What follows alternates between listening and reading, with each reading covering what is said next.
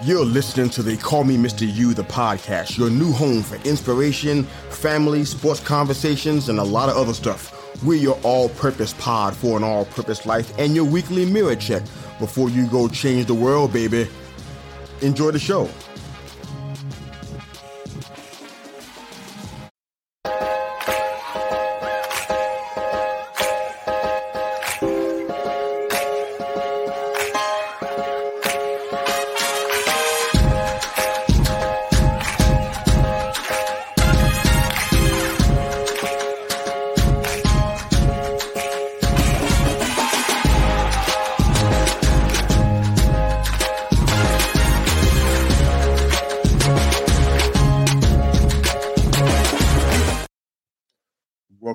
To the All Purpose Pod for an All Purpose Life, wherever you are and however you're hearing. They call me Mr. Yu, the podcast. Thank you once again for making us a part of your morning, your day, and your week. We're your weekly mirror check before you go change the world. Or you can find us on our YouTube channel, on Facebook as well, LinkedIn, and tw- Twitter at They Call Me Mr. Yu. Excuse me, at They Call Me Mr. Yu. Thank you again for joining us. We really appreciate your support.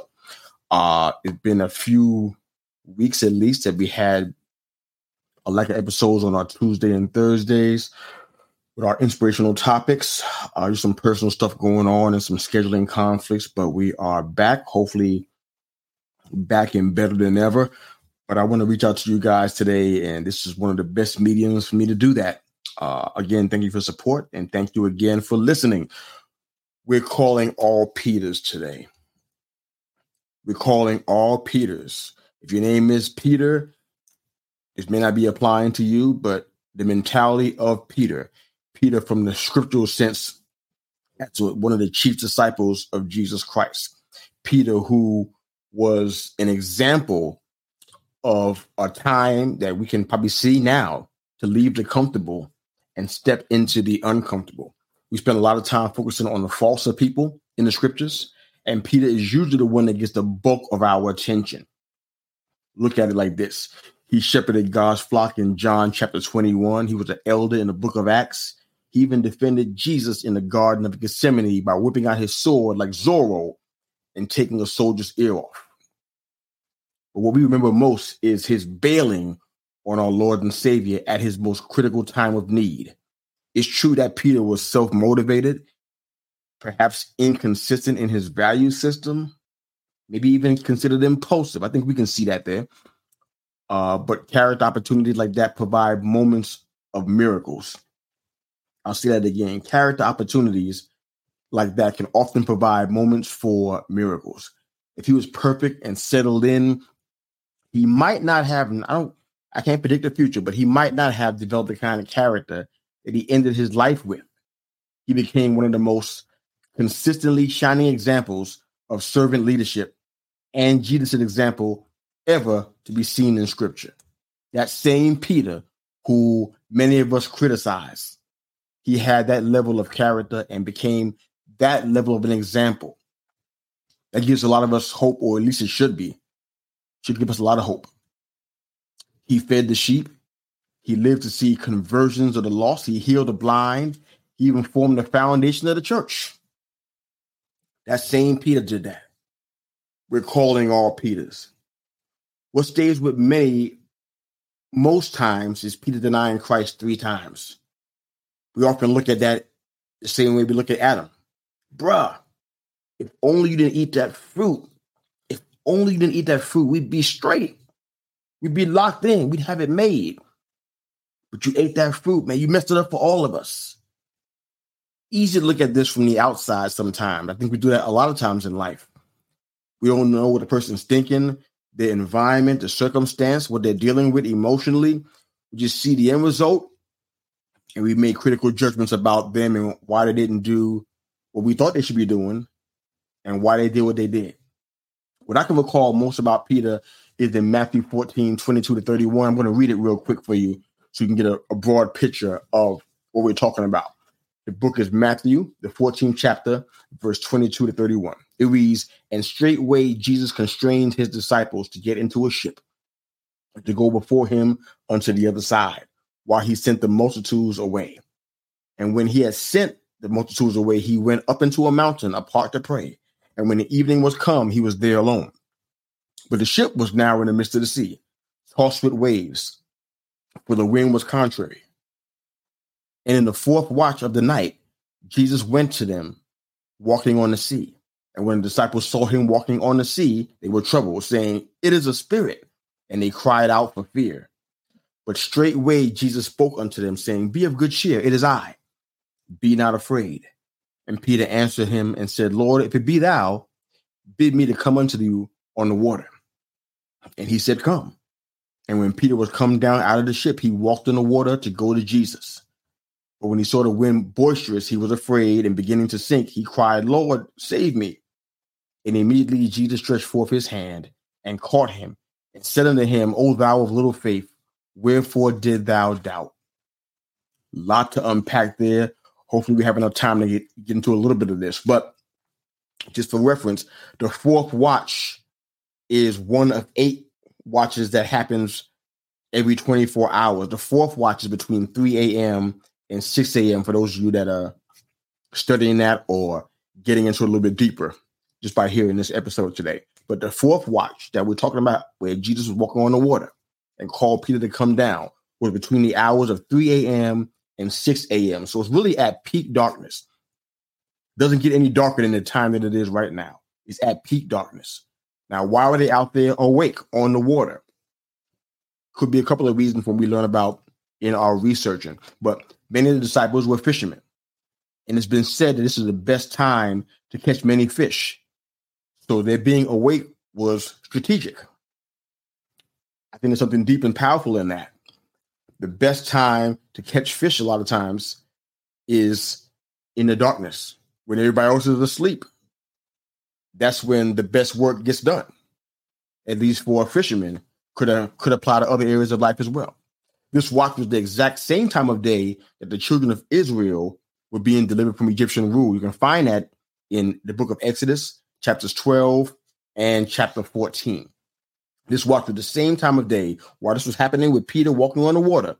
The children of Israel were being delivered from Egyptian rule at the same time of day between 3 a.m. and 6 a.m. Now, the disciples were caught in a storm, and Jesus came from a place of prayer to save them. I think that's important because Jesus was modeling something for us. It wasn't just he came to save his disciples from trouble. He was modeling something I believe we all need to pay attention to. He came from a place of prayer.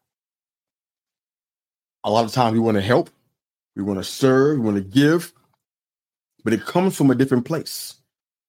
Maybe it's a place where we feel like we feel better about ourselves if we're giving and serving. Maybe that's the key to many of our service. We do it because it's an obligation so we can feel good about ourselves, so we can feel better about where we are in our life. But Jesus came from a place of prayer. And he modeled that many times. He went away to a faraway place, away from the voices of the people, away from the influence of the people to pray. That's not the topic of this, but I want you I want you to miss that because that's really important in what happens in this account. Excuse me. Also, during this watch, during this time of day between 3 a.m. and 6 a.m., this is the time where all of the enemy's plans and strategies can fail. This is the watch where intercessors, people that are consider themselves consistent prayer warriors, are gaining territory. They're establishing a spirit of prosperity and stopping the devil from hijacking blessings and favor. This is the time that it gets done. Now, we know during 3 a.m. and 6 a.m., most folks are already in REM sleep. They're in they're in lockdown mode. They can't hear or see or feel nothing. They're knocked out. And most men are fast asleep during this time, which is the reason why the force of the darkness can work so effectively during this time because there's nobody to contest them. There's nobody to confront what they're doing. This prayer watch, this time between 3 a.m. and 6 a.m., is how we set our day before it begins. We know at 6 a.m., you begin to start seeing signs of light. The day is getting ready to break forth. So that those three hours before that are the time that we establish the kingdom of God. We establish our the boundary that the enemy cannot come to this point he can't bring his strategies and bring his influence into these territories. We take ownership during this time. Let's be real, man. We can look at the Bible like we did with Adam and make judgments, and Peter and so many others. But Peter could stayed in the boat. I mean, honestly, it was safer in the boat than it was on the water, especially if storms and it's being tossed with waves. It's probably a lot safer to stay inside the boat, right? Common sense tells us that. The water didn't seem to be a safe place. That's where Jesus was, but it didn't seem to be a safe place. That's why most of the disciples didn't ask what Peter asked, and they stayed on the boat. How many times are you staying in a place where it's safe when you could have stepped out into a place where it's not safe, where it's a little bit more uncertain or insecure? Peter said, Lord, if that's you, call me out into the darkness and the deep. Call me out to where you are. I think Jesus was telling us something in all of this that the places that we think he is is not really where he is. This is not a commentary on the church per se, as far as the physical building. But a lot of times we have an attitude, and I talk about it to many times. I talk about it in open public places with friends of mine, with groups that I'm a part of. Sometimes today's church is more concerned with inreach than they are outreach. They're like, I don't care how you get here, come to me where I am. If you don't come here, it don't matter. If you don't come here, you can't get what you need. It's very rare that we see the power and influence of outreach the way it's supposed to be done. A lot of times it happens in foreign countries, but on US soil, it doesn't happen near as much as it should because there's an attitude in today's churches, in modern day churches, of in reach. Come to me. This is where I'm located. I'm in this brick and mortar. Come find me and you can get this word. Come find me and you can get this healing or this touch. Come find me and get this inspiration. But we're supposed to be bringing it to where they are. If you stay inside the boat, that's a safe place to be. But Lord, if that's you, call me out into the darkness, Peter said. Call me out into the deep where you are. So the Lord is in the darkness. The Lord is in the deep waters where the winds and the waves are being tossed. Sometimes he's not where you think he is. Sometimes he's in the areas where there's just trouble and there's adversity. He's there. So imagine what happens if you try to avoid trouble and avoid adversity in your life. And you want everything to be smooth. How hard is it to believe that you could possibly miss the Lord? If he's in the darkness and the deep in this situation, maybe he is in your situation too. Please don't miss that part. God wasn't in the safe places we want to hang out in. It's a safe place wherever He is, even if the location isn't safe. I'll say that again for those in the back. I want you to catch that. It's a safe place wherever He is, even if the location isn't safe. Those waters were not a safe place to step out onto. Number one, but that's where Jesus was. So automatically, regardless of the situation and the location and the circumstance, it immediately becomes a safe place, a safe haven. Why? Because God is there. So my following him makes me safe. He stepped out into the atmosphere for miracle because that's where God was on the waters.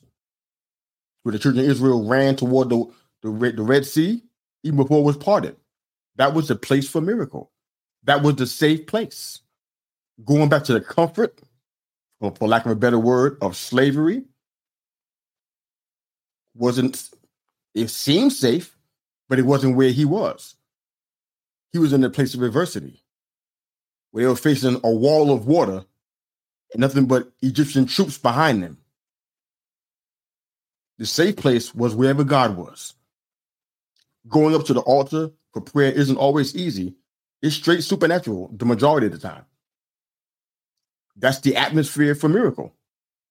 The place that's uncomfortable. The place that doesn't give you warm feelings.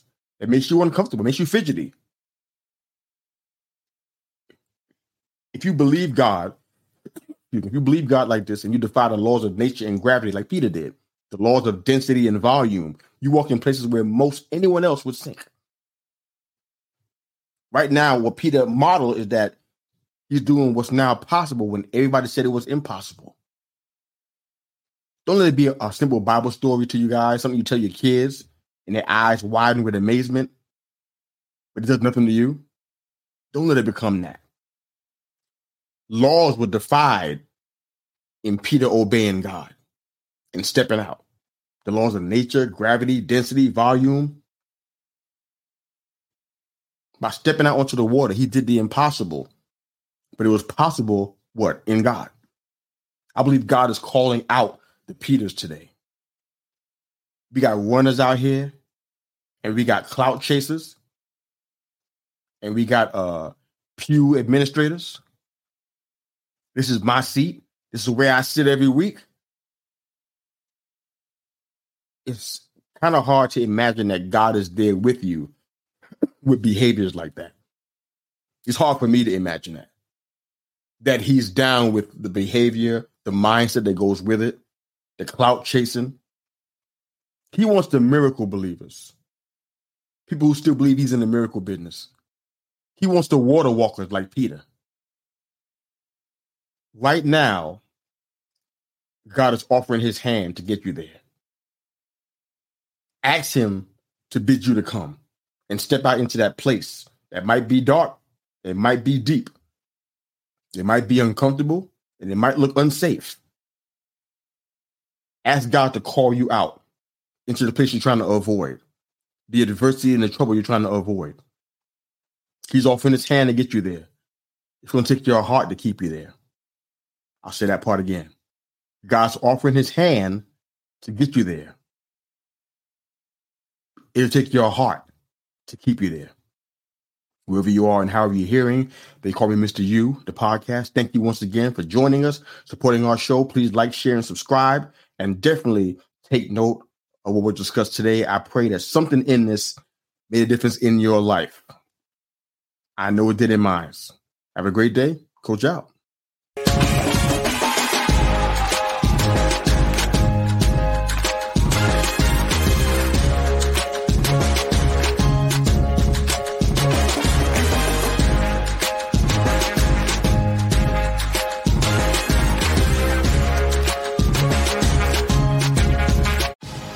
Thanks again for listening to They Call Me Mr. Yu, the podcast. Hope you enjoyed the show. Please like, share, and subscribe to our YouTube channel for all of our full length live episodes. And of course, if you're an audio listener, wherever you enjoy your podcast listening, you can find They Call Me Mr. Yu, the podcast. Hope you enjoyed the show. Go change the world. Coach out.